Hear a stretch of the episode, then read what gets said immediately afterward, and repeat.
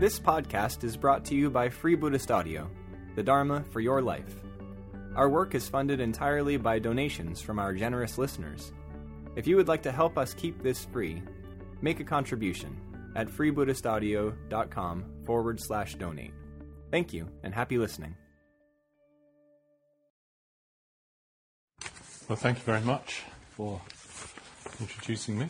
And uh, it's very lovely being here with you all. It's always a difficult talking here because you can't always see everyone, but uh, I think I can see most people now. Um, yeah, as uh, Papadarshini said, I was in India. Actually, I was in India earlier in the year. It, I haven't just come back from India. I was in India in um, February and March.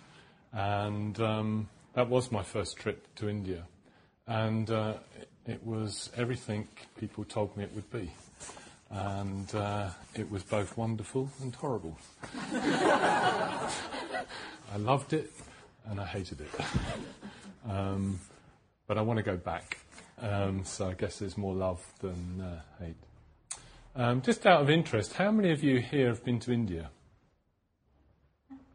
Okay, so it's a good third of you. And how many of you have been to Bodh Gaya? Okay, this reasonable number of people have been to Bodh Okay. So when I came back from India, um, well, for those of you who haven't been to India, India is quite a, uh, an experience. Um, it's very different to uh, England. Um, and uh, actually, I was a little bit disappointed when I arrived because, apart from the taxi drive from the airport to the hotel, which was um, like Dodgems, you know, if you know what they are, sort of. Uh, uh, everyone told me it was like that, so I wasn't surprised. But um, I sort of quite enjoyed it really. You know, the cows in the middle of the road, and uh, not just in the middle of the road, but in the middle of the motorway. Um, you know, on, on, that aisle down the carriageway, munching at the flowers or rubbish as they do. And uh, I was a bit disappointed because the hotel I was staying, it was very quiet. And everyone said India's, you know, that you never get peace and quiet. So at first I thought I was in the wrong country, but. Uh, by the time I got to uh, I realised that um, India had, found me at last, or I had found India. And um, my whole um, view of England has been altered as a consequence. I mean, I, th- I find um, things like uh, rubbish in the street sort of now in England quite um, unremarkable. I don't get upset because in India there's just rubbish everywhere. And uh, um, being here in the Buddhist centre, which sometimes can feel a bit noisy, is it's like this is the most quietest place you probably could find in India. And by comparison, this is absolutely nothing. So it changes your whole perspective on things. The traffic's just completely chaos. People are hooting all the time, dodging in and out of each other. There's a little space you get into it. You don't say, after you. No, after you. you like, get out of the way and get in there. And it all seems to be quite friendly. I didn't see any punch-ups or anything. And... Uh, uh, apparently, every, most people in India have had an accident once in their life, which isn't surprising because uh, at least people live in the cities. Um, so yeah, I, I, went to India, and um, I didn't just go to India. I, I, went to Delhi, spent a few days in Delhi, went to the Taj Mahal, did a bit of tourism. But my main reason for going to India was to participate in a, um, a gathering of um, the order. It was, the, it was the international um, convention order convention. Um, unfortunately, there weren't that many Westerners there, but there were about 500 Indians and about 150 Westerners. So there was a good collection of people. Um, fellow um, sister, no, fellow and lady. um, what's the what's the fellow? Okay, do for both men and women, order members. Um, and um, we spent. Uh, I spent nearly two and a half weeks in uh, Bodh Gaya and um, I just loved it. It was uh, it was just a wonderful place to be. It was wonderful because that is the place where the Buddha gained enlightenment, and uh, it was very significant for us to have our order gathering in, in that place. And it was truly amazing having. There was, I know some of you here um, were there with me. Um, having 500 order members sitting so close to the spot that the Buddha sat over two and a half thousand years ago um, when he gained in, in enlightenment. And um, it was, yeah, doing that for five, five or six days with all these people, and then sitting there more or less every day for nearly three weeks, usually with a couple of friends, just sitting um, um, close by the tree or um, in the shade of another tree, just sitting there meditating in the mornings. So, um, yeah, Bodh Gaya is an interesting place. Two and a half thousand years ago, you sort of imagine it to be quite different from today. Um, when you go to the place where the Buddha gained enlightenment, um, you see this big tree, which I understand is about the third generation of trees since the Buddha's time. So it's um, anyway. I'll try and work that grandson bit out, but uh, say um, think it's the third generation. It's an old tree. Um, looks as though it's seen better days, and um, but all around this tree, there are other trees because it's sort of is in a bit of a grove. But there's just a massive, great temple that uh, rises up just in front of the spot where the Buddha gained enlightenment, and um, all around that there are um, stupas or Tibetan chortens um, and other little shrines and uh, other little temples all around the, the tree. It's just a big park full of places to go and sit and uh, meditate. So there you have this nice grove, little temple, well, big temple, um, pretty big, rises massively up into the air. And, um, you know, it's in a very small town in India. In fact, it's not even really a town, it's just a sort of, it's more than a village, but somewhere between. And so, you know, you would imagine you could sit there nice and quiet soaking up the atmosphere and just feeling, wow, this is where the Buddha gained enlightenment. Now, it would be like that if you were deaf, um, because it would be very quiet then. But if you have um, relatively normal hearing, um, there's a sort of cacophony of sounds going on all around you. First of all, you have um, the traffic just outside, so you get constant honking of horns and uh, um, and shouts, and then the vendors trying to sell people things, tourists are going to see this, the, the temple. And, um, but once you get into the temple, the real noise starts because you have everyone chanting the refuges and precepts. So you get the Sinhalese going, but they don't just do it like that, they do it on a loudspeaker. so it's sort of like, and then you get the, um, um, the Koreans or others going, and they're all doing Buddham Saranam, except for the Tibetans who seem to go, and, and they all throw themselves down and they're getting up and diving down again, one after the other. It's so inspiring just watching. They do it hours after, and sometimes they get up and have a little chat, and then they carry on. and uh, you know, and if, if you turn up with no cushions, they give you some cushions. They're very friendly, and it's, it's a wonderful sort of atmosphere of um, being in this space.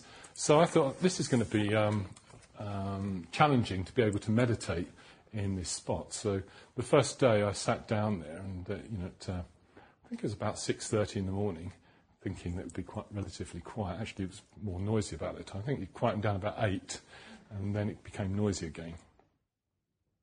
But uh, I, I managed to discover on the actually was, even on the first day I managed to have sort of become quite absorbed in meditation, and um, seemed to forget about the sounds. And then uh, in subsequent days I discovered that if I listened to the sound of the birds, all the other sounds seemed to just fall away. It wasn't as though they weren't there, but they somehow receded in the background. It's, you know, it's a bit like when your mind focuses on one thing, like your finger. You can have a sense of everyone sitting there behind you, looking at you, um, but you don't have to pay too much attention to them, so you know, you know they're there. But doing that allowed me to imaginatively take that leap back in history, back in time, um, two and a half centuries ago, to when the Buddha was alone in that whole area, just wandering around, more or less alone, because he did meet um, someone during that time. And I would go there and sit there and then gradually just tune in to the fact this is where the Buddha gained enlightenment. And uh, having been a Buddha, Buddhist for, um, that was a mistake. Having been a Buddhist, a follower of the Buddha um, for the last 30 um, something years, um, yeah, it's very significant for me to be at the place where um, the Buddha gained enlightenment. And I'd sat, I found when I was sitting there, something happened just being in that place, just tuning in, just being around so many people who had such a very, very strong um, expression of faith and, uh, and confidence in the Buddha's teaching. And when I came back to England after that experience, I just felt, well, I'd like to share something of that experience with you. But, you know, I don't just want to tell you about my holiday in India and uh, what India's like. So I thought I'd better talk about the Buddha's enlightenment because, in a way, it sort of takes us back to that spot. And uh, um, it's, it's good to remember that for a Buddhist, that is the holiest place in the universe. Not just in the world, but it's in the universe. That is where the Buddha, for the first time in any history that we know of, gained a state that no one else has ever gained. It's not just like, you know, people have done it all the time and it's just happened to be um, someone happened to do it two and a half thousand years. It's the first time. I mean, in some Buddhist traditions, there is a, a, um, a, history of other Buddhas that almost exist outside of time, and we seem to be in the um, in, in, that in a family of Buddhas. But the, the timescales are so large that they seem to go into sort of mythical proportions. So when you are in a place and you think you're in the world, it's difficult to think of the universe extending for aeons of, no, countless numbers of um, kalpas of miles um, into different directions. Kalpa is an imaginably large number. And uh, it's difficult to you know, just think of, um, of a universe in that way in time. But um, at least in this world, in, in our his- history, this is the first time something of an enormous magnitude happened. So it's become the holiest place in the world. And it's so wonderful today because it's actually owned by, or at least it's used by Buddhists. It wasn't that long ago when the Hindus, um, Brahmins, would you have to pay them to get them to say the refuges and precepts for you. In fact, um, a friend of mine in the about the um, shortly after I was ordained in the 70s, in India, he went to Buddha Gaya. He had to. He wasn't allowed to go and say the refuges and precepts. He had to get a Hindu Brahmin to say them for him. But nowadays, it really is owned by Buddhists and for the Buddhists. So if you get the chance and you want to go to India and you want to go to this holiest place um, in the universe, then I'd really recommend you go. I wouldn't recommend you go in March because in March it's starting to get very hot, and it got very hot by the time I left. It was getting to that heat where you just want to lie in your bed under a fan um, all day, um, and then in the evening get up and wander around. It's that sort of heat. But um, January is a good time to go, and uh, apparently the autumn is, is a very good time. So I got there by going flying from um, Manchester to Dubai, Dubai to Delhi, and then from Delhi I caught a train, which is a whole experience in itself um, a 12 hour train journey overnight to Gaya, which is another experience in itself because you walk out and you think you've sort of walked into a war zone with bodies everywhere. And they're just sleeping actually at four o'clock in the morning. And, um, and then being taken to a house of some um, followers of Dr. Ambedkar who described themselves as communists. Um, don't think they really were communists. They, they're more like Marxists, but uh, they're quite incredible people who are you know, doing things that I sort of didn't think I'd ever meet people like that who actually sort of would um, take over land and build a village and fight off anyone who um, said they owned it. And, uh, you know, they put. Well, I actually watched a photograph of the guy I was sitting in the room with being shot by the police in a, in a, um, where the police got very frightened and they were trying to keep this demonstration of about 50 people at bay. So they started sh- shooting them. And it's just meeting sort of some very, very interesting characters there. And then going from there around um, Gaya for a little bit to Bodh Gaya, which actually is relatively civilized in a Western sense to, to, to Gaya. And, um, and there you meet quite a lot of tourists and people from all over the world. The Buddha's journey was a bit different. The Buddha was born on the um, foothills of the Himalayas, probably on the Nepalese border, and um, he wandered all around um, the, the, the north of India and eventually found his way down into the plains. So if you could imagine India, it's India's enormous. When you look at the map, it's sort of actually much longer than it is wide. And it goes, you know, right from the south, from the equator, more or less, right up into um, Tibet. And I was startled when I opened up a map of India, actually how large it, it is. But he, he moved down from the foothills, um, probably through a lot of jungle, and Indian jungle isn't quite like I imagined it to be. It's not full of sort of damp, you know, um, a tropical sort of sense. It's like shrubs, but it would have been quite um, wild and been full of dangerous animals and things. And he walked from village to village, probably along following the rivers, um, which were the main routes of communication in those days. And he eventually came to this spot, um, and uh, he chose to sit down in this um, um, spot where he gained enlightenment. His journey there started some time before when he realized he had to leave his comfortable life and he had to go off and seek for this something, this state. I don't suppose he quite knew what he was seeking for, but he knew he had to go off searching for a state that he called release, where he was released from um, the bonds of being a sort of conditioned human being.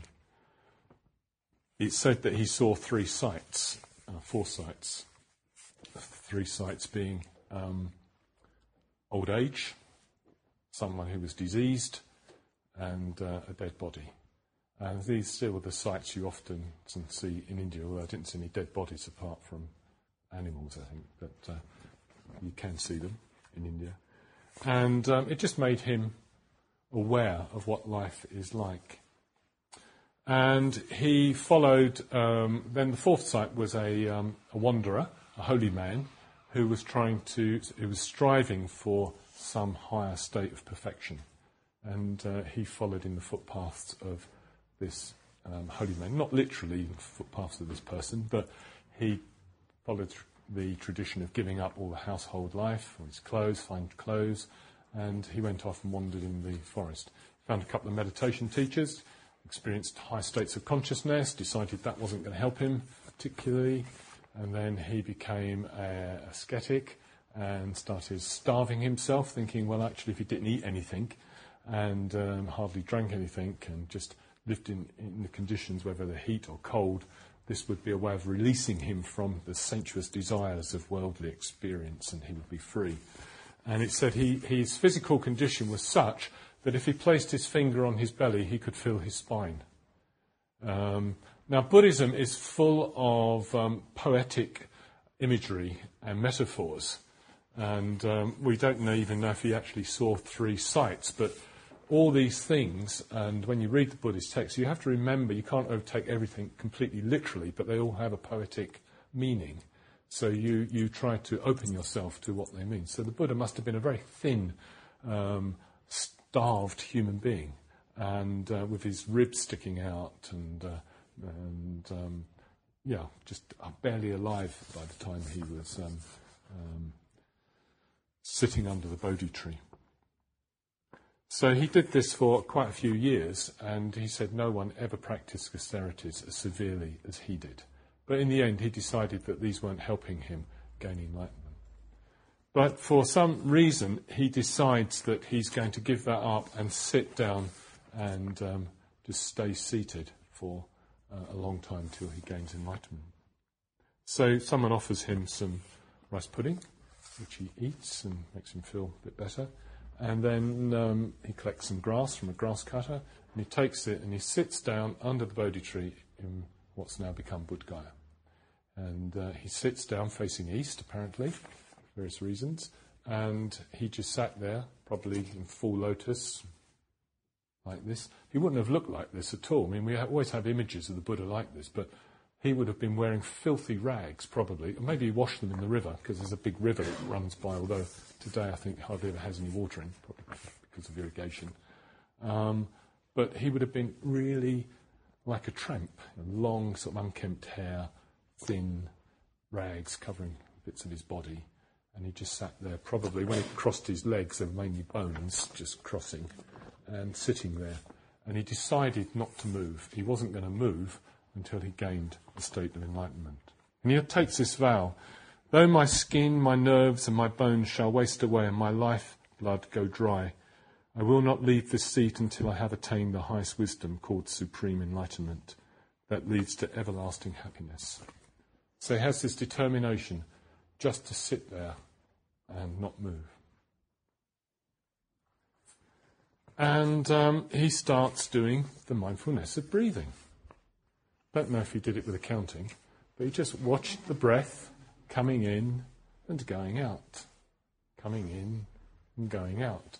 And as you sit watching your breath come in and going out, um, if you do it for a while and you let all the other thoughts or the things that are bothering you fall away, I mean, the Buddha had a probably relatively unbusy life. He didn't have a mobile phone and uh, communication systems and lots of people he had to keep in touch with. He was all alone and uh, quite happy to be alone, just sitting there with the birds in the trees and the mosquitoes buzzing and all the other insects and just sitting there watching his breath coming in, going out, coming in, going out. And gradually his mind becoming quieter and quieter. And then he um, we have to also remember he sits there in the evening because it's you know hot in the day. It's not a great time to meditate. So he's sitting there in the evening, and just imagine it. Right, there's this grove of trees, big trees, not sort of like um, chestnuts. They're sort of got leafier, the branches a bit spread out and things, and a bit of scrub around you. You don't quite know what's in, in the scrub, and it's in a little bit of a yeah, it's a grove and a little bit of a hollow um, where he sat. And he's just sitting there, and it's night time. But it's the full moon.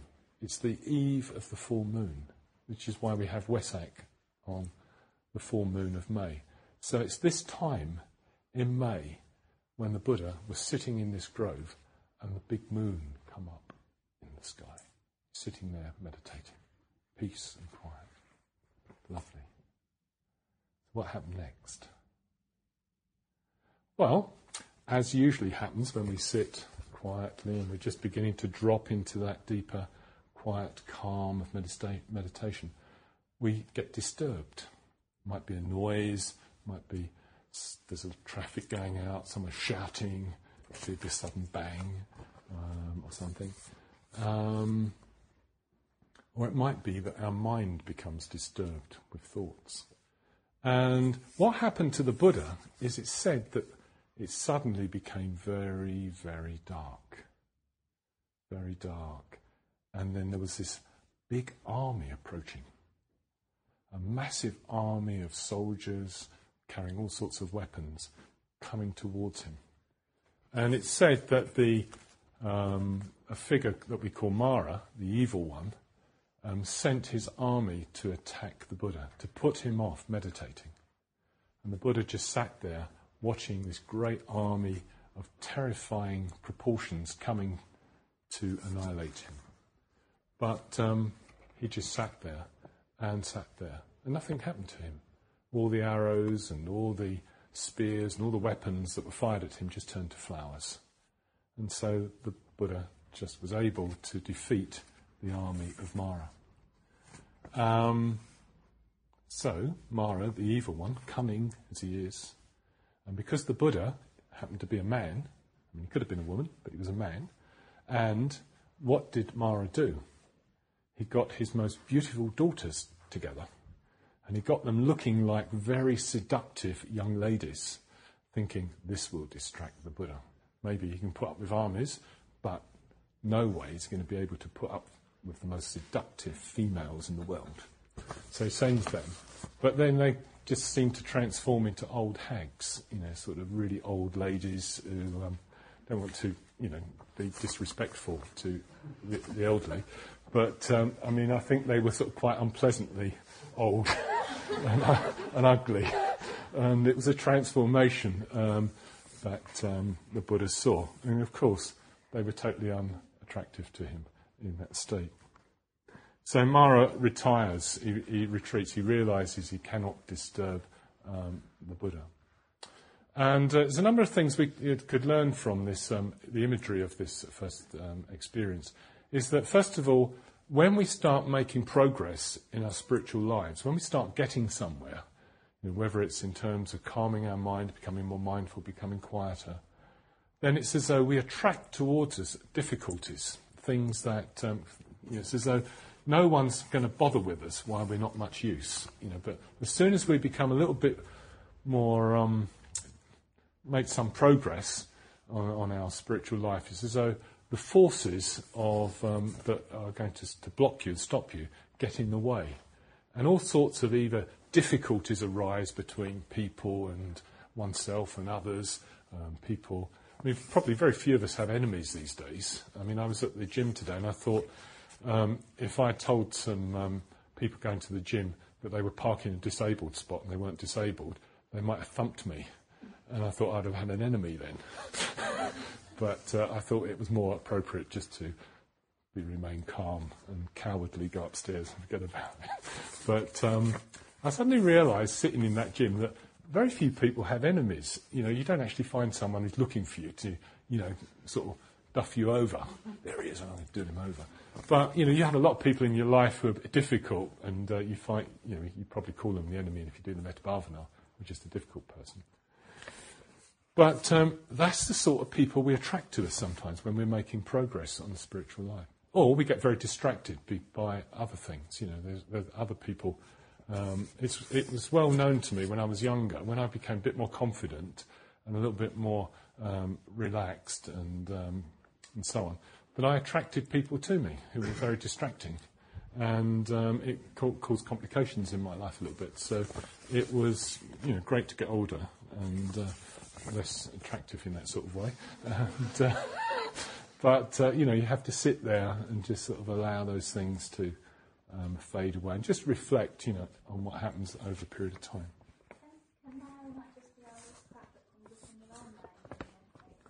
Yeah, that's that's um, it, it. It could be either. You don't, in a way. I mean, the way we look at life is very psychological these days. But you know, the Buddhists look at um, the tradition of Buddhism looks at things as well. We don't know why things come up in our mind nowadays. We have all sorts of psychological reasons. It's something that happened in uh, in a pre, you know, earlier time in our life. But the Buddhist perspective, it could have happened in an earlier life. So you don't know quite know which life, which earlier bit of which life something happened that's come up in you.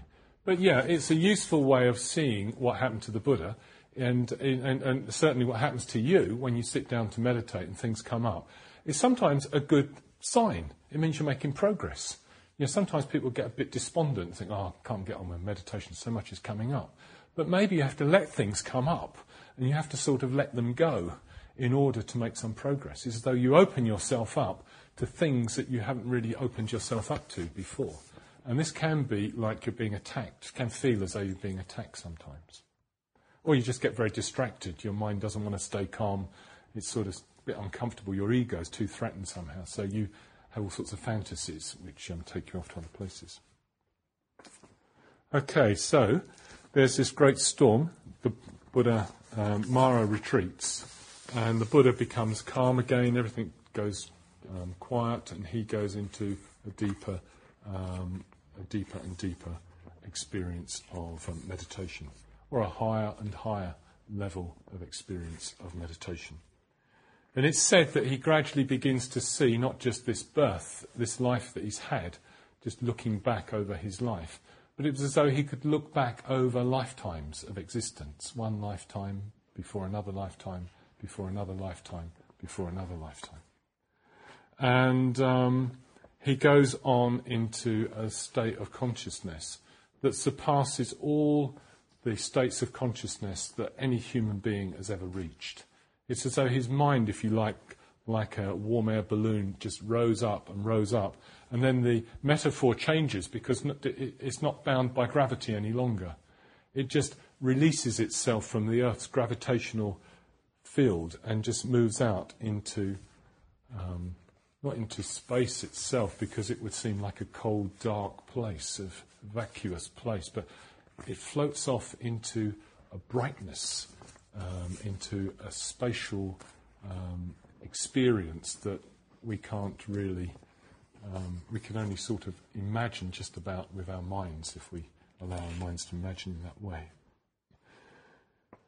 So the Buddha was rising upwards and upwards, and um, he began as, as though looking down on humankind, just seeing all the things that happen to people, the way people are born, they go through their life, and they die. And uh, it's as though whether you, you know, find rebirth or rebecoming easy to an easy thing to believe in, this is seemed to be how the Buddha saw things. You could see it as a metaphor if you wanted, just like what is the meaning? What's the point? You just get born, you go through life, and then you die. What's the point? And uh, the Buddha sort of rises up and he sees this whole thing going round. It could be just one person being born. Like just thinking now, thinking that all the millions of people, all the millions of babies, hundreds of thousands of babies, I don't know how many babies are being born right at this moment in the world. But there are babies just taking their first breath. And there's an equal number of people breathing their last breath. All over the world, this is happening right at this minute, right now. And um, you know, if you sort of rose up and you saw all that, you might think, what's the point? What's, what's happening? But it's as though the Buddha could just leave that and just look at it and let it be. Um, so gradually his vision seemed to clear and he seemed to see things more and more clearly. And he saw that human beings um, at death were like, he said, it's like um, their being is laid out as though like a cloth, like the woven threads that make up a material are unpicked and just laid out, um, or the threads of a garment are just laid out um, on the ground. And you just look down, and it's as though that was me. You know, it's just that all the parts of us suddenly just disintegrate. And this is what is said to happen at the moment of death. Of course, consciousness, for some strange reason, seems to re- bring together a whole load of new parts that are very similar to the old parts, and you reconstruct another being, which you can't remember the old being, but somehow it's like waking up and forgetting who you were, having amnesia so probably be a bit like that rebirth, if, you, if you like to imagine it. But um, the Buddha saw something that was supremely important to us. He saw, and this is often said, and it's said in such a way that it all seems oh so obvious. He saw that nothing, absolutely nothing, exists as an entity without conditions. That all things come about because of conditions. There is nothing in this universe, in the whole of world systems, that exist outside of conditions. Everything comes into being because of conditions. Now, this is a tremendous insight because when you think about it, you cannot have a creator God. Because a creator God would have come about, or wouldn't have come about, would have just been there as a condition but the Buddha saw that nothing like that was possible. That what we perceive of as things, whether it's a creator God or even some idea that we have some sort of fixed nature that's there inside of us, pure and unblemished, like a Buddha nature or something, doesn't exist. That nothing exists on its own as a fixed entity. He saw that everything just is in a constant flow of change changing itself as all the conditions that go to create it change. And um, when we say this and think about it, it all seems sort of, yeah, so what? Let's you know go along with that. But when you start really contemplating it, it begins to unpick your whole view of yourself because probably most of us have a pretty fixed view of ourselves. We think we are this and that and the other. And uh, we know we change because, you know, our bodies change as we get older and perhaps some of our views change as we get older. But um, in any present moment, as though we are a really solid thing. You know, if, your life's threatened, you feel a tremendous um, urge to defend yourself. And, uh, you can't just think, oh, well, you know, it's death coming along, just another change. It's as though, you know, we, are wired to um, safeguard this thing that we call ourself. And um, this is in Buddhism what is what is called um, pratitya samutpada or condition conditionality. It's where things only arise in dependence upon conditions. And if you use that particular view, you can actually determine what is Buddhism, or what is the Buddha's Dharma, and what is not. And um, sometimes even Buddhists fall into the trap of fixing a number of things and um, start relating to them as though they really exist. So it's something that's very, very deep and difficult to understand, and, um, but one should constantly reflect on it and see how you relate to things that you hold precious and just see, well, they're only there because of all these conditions. Anyway, so the Buddha has this experience and uh, he goes on sitting through the night. And not only does he sit through the night, but he sits through the next day. And then he sits through the next night and he sits through the next day and he doesn't get up in between. So he doesn't get up and get a drink or go to the toilet. He just sits there for seven days. Now that is completely inhuman. And that would seem to suggest that the Buddha became something different. I mean, can you imagine anyone sitting for seven days without moving? Maybe, maybe if you, you know, you could perhaps think of it, but it's not like that. And it's as though the Buddha becomes something other than a human being. It's not that he becomes a god or anything like that, but it's, um, and it may not even be the case. It may be that it's just sort of poetic um, um, fancy. And uh, the Buddhist scriptures are full of sort of supernatural happenings. And I remember when I studied this with Bhante, my teacher at Sangharakshita, that um, he said, well, they're all there in the, in the, in the text. And someone said, yeah, but it can't really be true. And he said, well, how do you know? So, you know, we all assume that everything has to be material, you know, we can have an explanation for everything. But um, in the Buddhist text, sometimes we think, oh, it's just poetic license. But at the same time, we might actually reflect, well, maybe there are gods, maybe there are ghosts, maybe there are spirits, maybe there are Buddhas and enlightened beings around us, and what we might call angels, um, sort of floating around listening to the talk. And uh, if you're able to see the world in this way, it's a much richer place. I mean, it's a bit boring being in a, you know, stuck on the earth, um, sort of in one dimension you know, just everything's horizontal. And you've got time, of course, you know, there's another dimension. But imagine if you lived in a multi-dimensional universe, you know, where all the sort of space movies that you watched actually really happen. You know, where you can travel through space to parallel universes, and you can, and all the fantasy stories that you read, such as uh, the Dark Material trilogy, where you, you move into a para- parallel, parallel universe by opening up a little spot and sort of climbing through it, and then you're suddenly, hey, this is different. And um, just imagine what life would be like. It'd be so much richer, wouldn't it? You know, mobile phones would be so boring because, you know, there'd just be so much more to explore. And uh, it would be much better than cyberspace, you know, where you can get lost because that's all just binary, just on and off switches. And this is, you know, like a wonderful way of looking at the universe. So that's the great thing about being a Buddhist. You've got the license suddenly to think like that. And, uh, you know, if, you, if you're sort of a bit materialistic in your views, you can say, well, that's just being a poet in a way. But that's great, you know, that's fine. You can have it, that view. And um, this is, anyway, how did I get onto that? So Buddha was sitting there for seven days. so he spent the first week sitting there, just sitting there, completely happy, supremely happy. He had an experience that was non, of a non rational kind. He just sat there and experienced um, the, his state of being.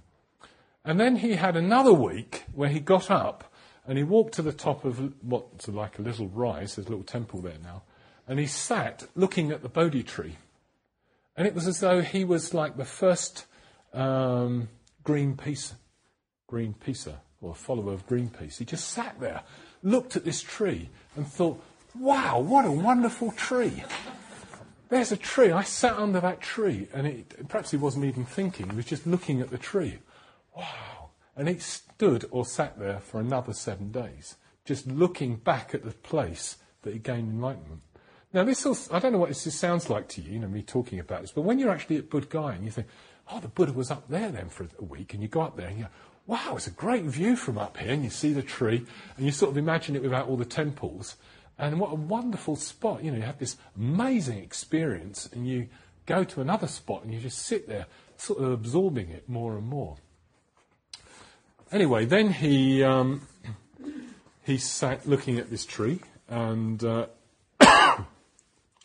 in a way, he was sort of worshipping the tree, worshipping the spot where he gained enlightenment. There was nothing else to worship, no other way of showing gratitude, and it's natural for human beings when someone, when something happens to us that's so important so meaningful that we naturally want to express our gratitude to something or somehow. And this is what the Buddha did. He's as though he expressed his gratitude to the tree for sheltering him for seven days and seven nights under that spot. Then he spends another week walking up and down. And there's a little spot just close to where the Buddha um, sat in the grounds where you can can't really walk up and down because there's like hundreds of people walking around. And if you want to go in the opposite direction, you've got to sort of go like this to, to get through them all, you know, sort of moving them aside, like parting the grass. Um, but the Buddha would have just walked up and down a spot, maybe one and a half times the length of this room, I would say. Sort of is marked out by sort of stone monument there now. And he just sort of walked up and down, walked up and down, just doing like a walking meditation, just again, another week, just walking up and down. We don't know if it doesn't say sat down at all, just walked up and down for a whole week, floating up and down. Um, probably would have been quite light, you know, because he hadn't eaten, walking up and down, back. Then he um, sits down in another spot, not far from there, and he starts. I guess his mind is at this time trying to make sense in some way of what had happened to him. He had this experience which is incomprehensible to us. And he's trying to make sense of what happened to it. And it's said that he entered a jewel chamber, a jewel chamber of six colours, I think, six coloured jewels.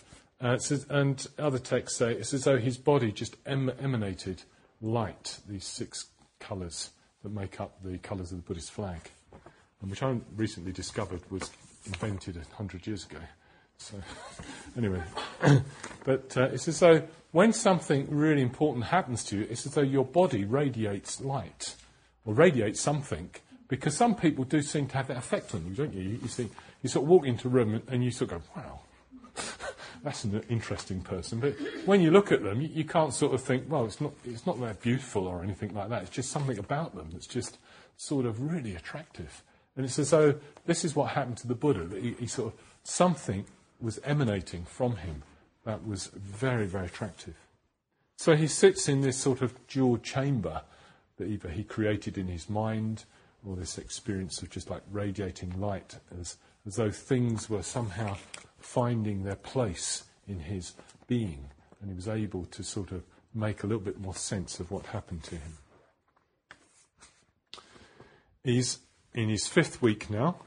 He's just sitting under another tree um, close by and just um, experiencing being there. And then this big, this Brahmin comes along, so he's not alone now. There's this Brahmin. And there's a bit of a Buddhist joke in the um, scriptures because he's called something like uh, a hunker jatiha or something. And this word a hunker, it's like, uh-huh, uh-huh, uh-huh. And uh, he was a very conceited, is what the word means, a hun- hunker. It's like, tell me something new. And uh, this Brahmin came along and he saw this man sitting there and he approached him and he said to, said to the Buddha, he seemed to know his name, um, in what respect, O Venerable Gotama, does one become a Brahmin? And what conditions um, that make a Brahmin? So he said, hmm, tell me that then. And uh, the Buddha just sort of um, sees him and um, just says to him that um, the Brahmin is one who's discarded evil without conceit. So he sort of speaks back to him, is one who's not conceited, who's free from defilement, self controlled, versed in knowledge, and has led the holy life rightly. It's only he who can call himself a Brahmin. Now, this is quite important in India because Brahmins are only born Brahmins in the Hindu system. You can't become a Brahmin. And uh, something people don't often realize when they're about Hinduism. everything's fixed in terms of your relationship, right down a caste system. So many of our um, Buddhist um, brothers and sisters in India have left that whole system because there's no way of moving, and they were right at the bottom. And um, so, following Dr. Ambedkar, whose photograph is on the shrine there, they left that system and, uh, and the whole of um, Buddhism. So, right from the beginning, the Buddha started relating to everything in the world in a different way. He no longer saw Brahmins as something fixed, he, he gave a completely different definition. The Buddha then sits um, in the sixth week under another tree by a pond, and uh, a storm um, rises. So, from now on in India, and for another six weeks, the Buddha would be sitting there. And in six weeks' time will be about the time that the rains will start coming. they may have come a bit earlier in that particular time of the Buddha. So the monsoon starts to come, and the storm arises. And it's said, and again, we can, you know, one could make all sorts of guesses and uh, have you know, interpretations of this, but it's said that there was a serpent king living in this pond who rose up out and he wound himself like a cobra round seven times round the Buddha and um, guarded him and protected him from the cold and the rain. And he stayed like that for another week, looking after the Buddha. So it's though nature, in some way or another, rose up and protected the Buddha. So there's some special relationship that goes on between ourself as a spiritual being and nature. And you sometimes get this. Uh, those of you who've ever been on a long retreat, I had the opportunity of being at Guhyaloka in Spain, where we have ordinations for men. We have 16 week retreats. And I remember when we've done ceremonies there, all sorts of very, very strange um, things happen. The weather suddenly changes. Quite, I mean, it happens so many times, it's a coincidence. You know, you're doing a puja, you're doing a ritual, and then suddenly the weather dramatically changes. I mean, it's not just like a little bit of mist comes in. You're sitting there one day, brilliant sunlight. Few hours later, it's a complete whiteout. You can't see a thing. You don't even know if there's anything existing any longer because you're just in complete mist. And that happen, you think, yeah, yeah, but that's just coincidence. But it's happened so many times for coincidence to be not just coincidence, and to think, actually, there does seem something odd here. And uh, quite sort of frightening in a way when you start realizing that the world and you are interconnected in, another, in a way. Or even if you begin to think that, you start thinking, oh, you know, when I do things and, and um, think things and uh, practice things, it's actually having an effect on a much bigger scale than what I think. And you can't sort of really think, well, it's because your body language is say something to another person and they get affected. And, another, because we're talking about the weather here. You know, so how do you affect the weather? It's, um, I don't know. But, um, so maybe this is sort of what the scriptures are getting at. There's some sort of special relationship between the Buddha and nature. And that's why we should really treasure nature. You know, it's not.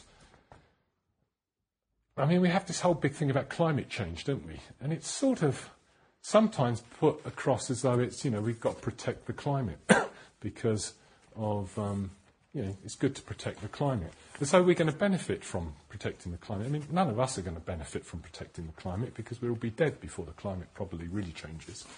And um, although it's probably good to think we're not, you know, we are going to get affected by the next ice age. In, in those of you who are young, when you get a bit older, it's going to get really cold, and you're going to be living under about 20 metres of snow. And you know, if you think like that, you think, okay, I'm going to start using my car less and things. But actually, if you have a different relationship with nature and start thinking, well, actually, I'm somehow mysteriously connected with nature. And what I do and how I treat nature has a big effect. So it's like, it doesn't matter whether you, well, it, it maybe it matters if you're a scientist and so on, but maybe it's more, it's certainly more, um, it's easier for me to imagine that if I use my car less, nature will be pleased. It's not that there's a thing called nature, because we already know that, that things only arise in dependence poor conditions and so on. But it's as though the whole relationship you have with the world and nature and things is somehow interconnected. It's almost like having the thought, I use my car less, has uh, already having an effect on nature.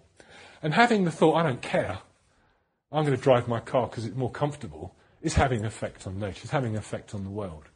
So when you start thinking like this, it starts placing an enormous responsibility on you and what you're doing because you can't rationalize things away.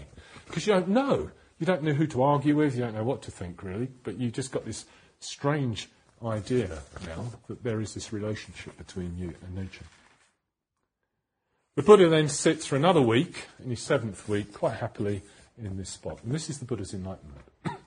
and this is what he did for seven weeks in the area around the Bodhi tree. He just sat there or he walked up and down and he was absorbing this experience. It's as though the experience of enlightenment doesn't just happen in a moment. It's as though you have a deepening, like you do when you meditate, as your mind becomes quieter and calmer, and you just go into a deeper state of experience and uh, or expansiveness or brightness. And if you imagine that process going on and on and on and on, no thoughts are arising. It's just as though you're in a some um, state of consciousness where you don't need to have thoughts. You're just sitting, fully experiencing, being totally present. You don't want to be anywhere else. You don't want to be in the future. You don't want to be in the past. You're just 100% present in this moment. And you're experiencing perfect bliss in that way. Um, if you have that experience and it went on for long enough, you would probably be, come out of it. First of all, your mind wouldn't function in its normal way. Anyone who's had any deep experience of dhyana or higher states of consciousness notices it's difficult to think afterwards. It's, if you want to do a study group, you do lots of meditation before it. You know, people usually sit there going, uh, you say, what do you think of that? And they go, oh, I don't know. Um, it's as though your mind is not operating in that, hang on a minute, I've got an opinion about this. and you come in with your opinion and views and so on. So it's when you let go of all that, it can take time to get going again. And it seems to have taken the Buddha about seven weeks, really, to get going. So just lastly, um, just like to ask the question, what is a Buddha? Now, what is someone who's had this experience? Well, the great thing about Buddhism is you can't pin this down. This is an unknowable question. It's a bit like saying, well, I know what I am, I know what you are, but I don't know what the Buddha is. But then you start thinking, I don't know what the Buddha is. Maybe I don't quite know who you are. Maybe I don't quite even know who I am. You know, we base so much importance to our own experience as though we know ourselves. We know what's good for us. We know what's good for others. And it's unquestionable because I know because I experience it. But that's just some sort of interpretation. Imagine if you can go through life just with this sense of, I don't know. All your views and opinions won't be that important.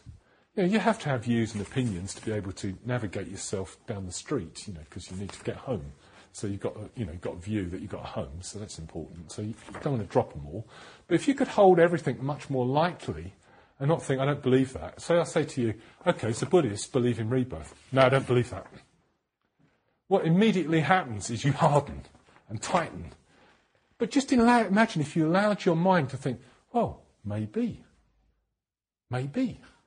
How do I know? How can I prove it? I can't go by my experience because I can't remember if I was born before. I don't know what's going to happen when I die. So why would you have an, a view that was so fixed, so absolutely certain, when you've got no experience of it? You don't know what you're going to do when you die. It's just a sort of something you've constructed in your mind and you hold it as a view. But imagine if you could let go light and just live, float through life, thinking, yeah, maybe, maybe you, nothing happens when you die, maybe you're reborn. And maybe this happens, maybe not.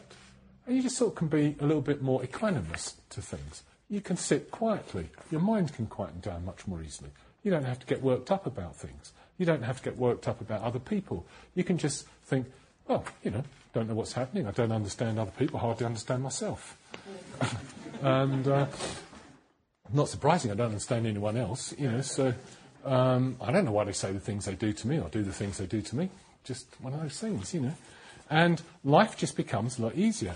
And you have a sort of mystery to everything. So, like, everything's magic suddenly. You suddenly see the trees moving. You wonder if you moved them. and uh, you know, you, you, you have a different experience. Things aren't just sort of static in this boring way of living. I mean, even being in India is rich. You know, everyone's just moving all the time, and life is full of vibrancy. And when you come back to England, I mean, someone told me once they came back to England after being in India for many years, and they said, "Is it a public holiday?" And uh, they said, "No, no, it's just an ordinary day. You know, it's Monday actually." Really? It's so quiet. You know, it's hardly hardly anyone around. They're all, you know, every, everyone's sort of bit quiet. In India, it's just like going on all the time.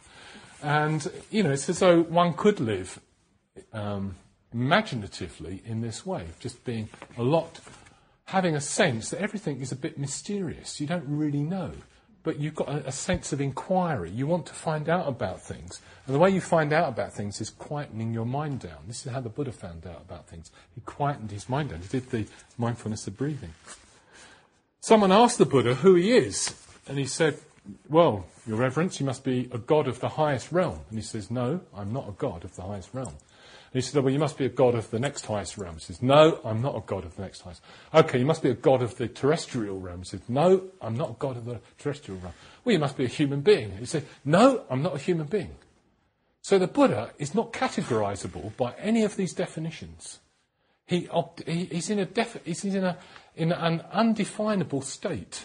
We cannot place or fix the Buddha. We can't even say of him accurately that he's an enlightened human being because he says in the scriptures he's not even a human being. He's a Buddha. So now we have a whole new being, a Buddha, which we could um, become. So, some thoughts to go away with. What would drive someone to become a Buddha? What would motivate anyone to practice meditation sitting still. Do things that the majority of other people, certainly around us, don't do. Maybe as we begin to reflect that we're, you know, going to get old, probably going to get ill, might get cancer, might get some other illness, going to die, and we think, well, you know, I'm not really happy with that. I'd like a bit more, you know, understanding of what's going on, and uh, maybe that would be a motivation. But maybe it's not enough, because that's just sort of like a rational thought you can have. Maybe if you actually fear getting old, and fear getting ill, and fear dying, you might motivate yourself to um, do something. But if you're a materialist, then you'll just think, well, when you're dead, nothing happens. So if, if nothing happens when you're dead, why bother? And actually, the logical conclusion I've come to, I've come to being materialist is suicide. You know, as soon as you suffer, die because that way you get rid of suffering. It's the end of suffering, isn't it? If you, if you don't exist, you can't be suffering. Um, so it sort of, for me, materialism doesn't work. I can't think it's that easy. And uh, I, I find the whole Buddhist view rather terrifying. You know, you do something in this life, and it affects what you are in the future, because what we are now is affected by what we've done in the past, because nothing's conditioned. We have conditioned ourselves. And um, what we're going to become in the future is conditioned by what we're going to be doing now. It's terrifying, isn't it?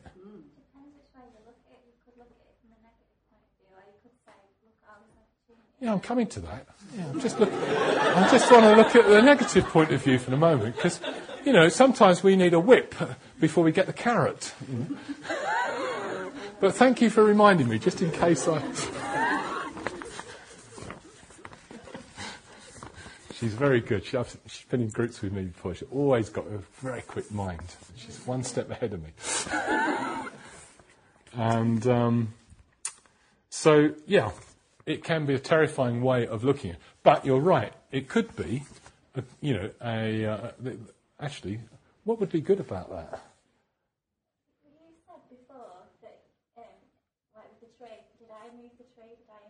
Yeah, but suppose I was talking about just becoming from one lifetime to another lifetime to another lifetime to another lifetime to another lifetime. What's positive about that?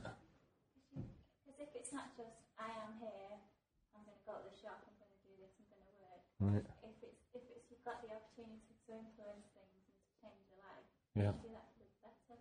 Yeah, yeah, yeah. And well, you could look at it from the traditional point of view, of the Buddhist, and that is that to gain enlightenment takes many, many lifetimes. So you've got, you know, plenty of time. But uh, the unfortunate thing about Buddhism, because everything's conditioned, is that what you do today is affecting what you become tomorrow. So if you do things that are sort of out of line with what um, might be natural, you will experience suffering in the future. If you do things that are in line with what you might label natural, you will experience things going well together. It's as though nature and you are in some sort of relationship. The world and you are in some sort of relationship. And uh, this is the Buddhist approach, is that human beings are somehow part of um, a process, or one's consciousness is part of a process of being natural. And being natural is becoming more and more expansive. It's like a tree. A tree starts off as, a, as an acorn, let's say, a little seed. It's not a tree, it's just an acorn. It has the potential to become a tree, but it's not a tree. And it grows. It grows into a little seedling. And the seedling grows into a sapling. And the sapling grows into a small tree. And the small tree grows into a big tree. And the big tree gets bigger and bigger and bigger until at some point it sort of stops being big and gradually starts disintegrating. But you imagine a state where the tree never stopped. It just went on and on growing. It's as though this is what our human mind can do. Our conscious mind doesn't have to stop. It can go on and on growing, bigger and bigger.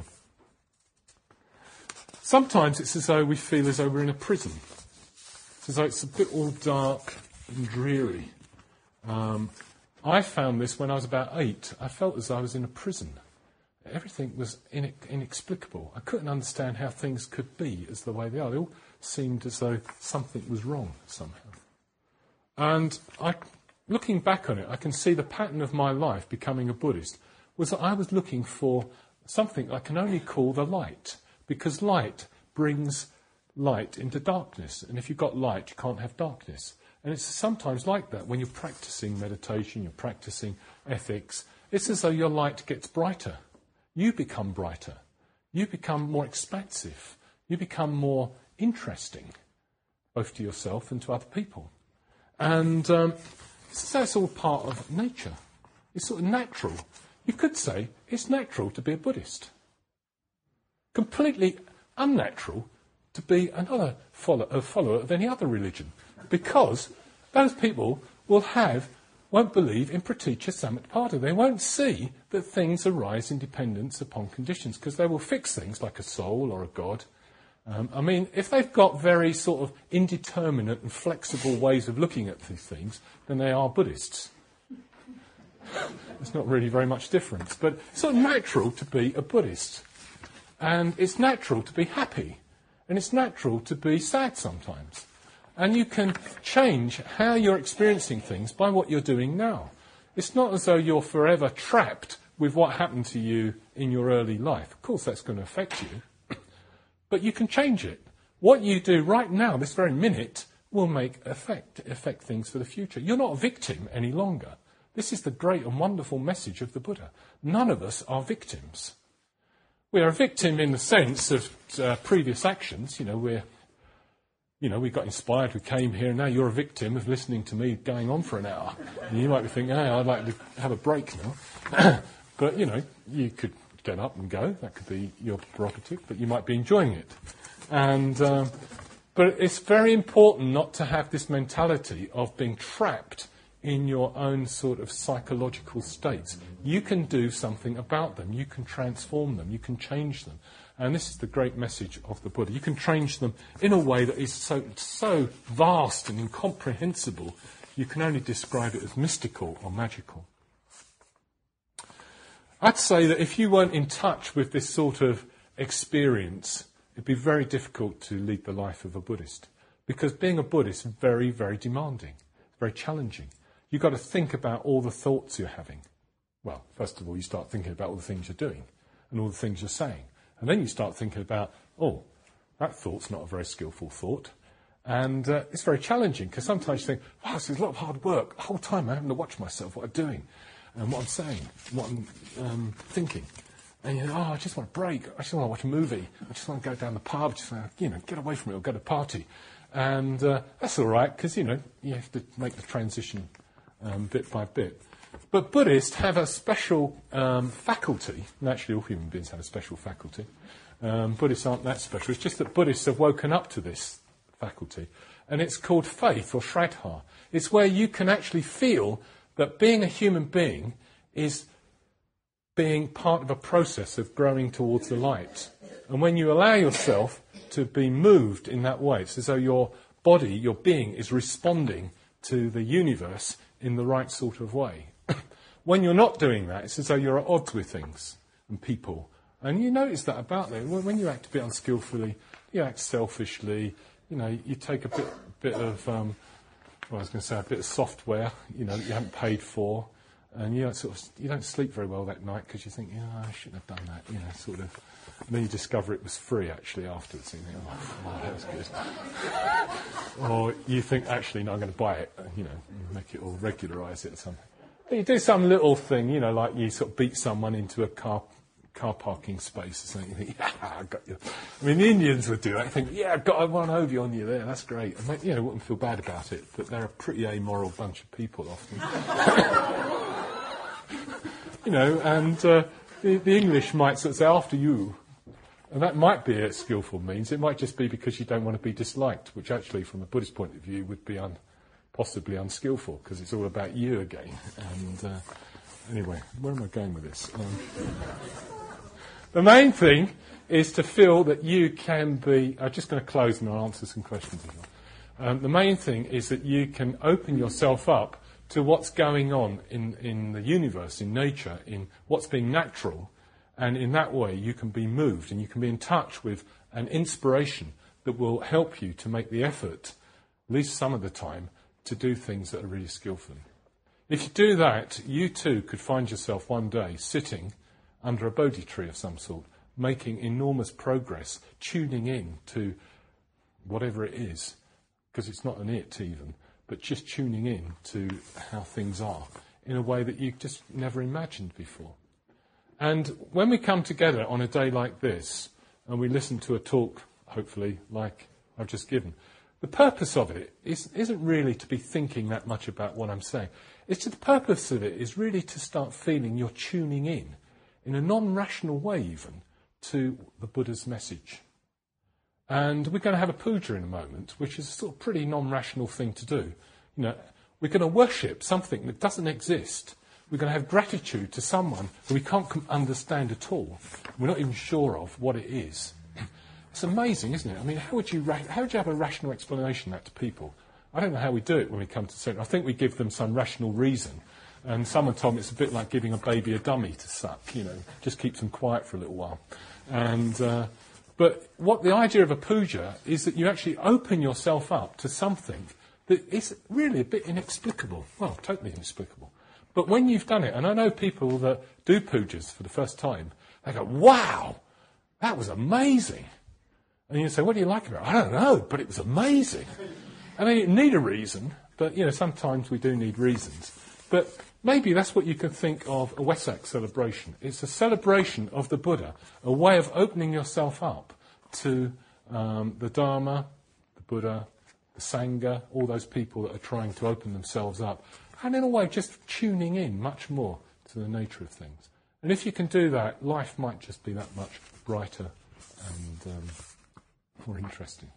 And things might just happen. You might notice that things work out that much better for you. Because if things, if you're having an effect on the world, the world is going to respond in some sort of way to you. So, thank you for listening to me. I've enjoyed talking. I hope you've enjoyed listening. And if you've got some questions, maybe the best thing to do is come talk to me afterwards. Yeah. Okay.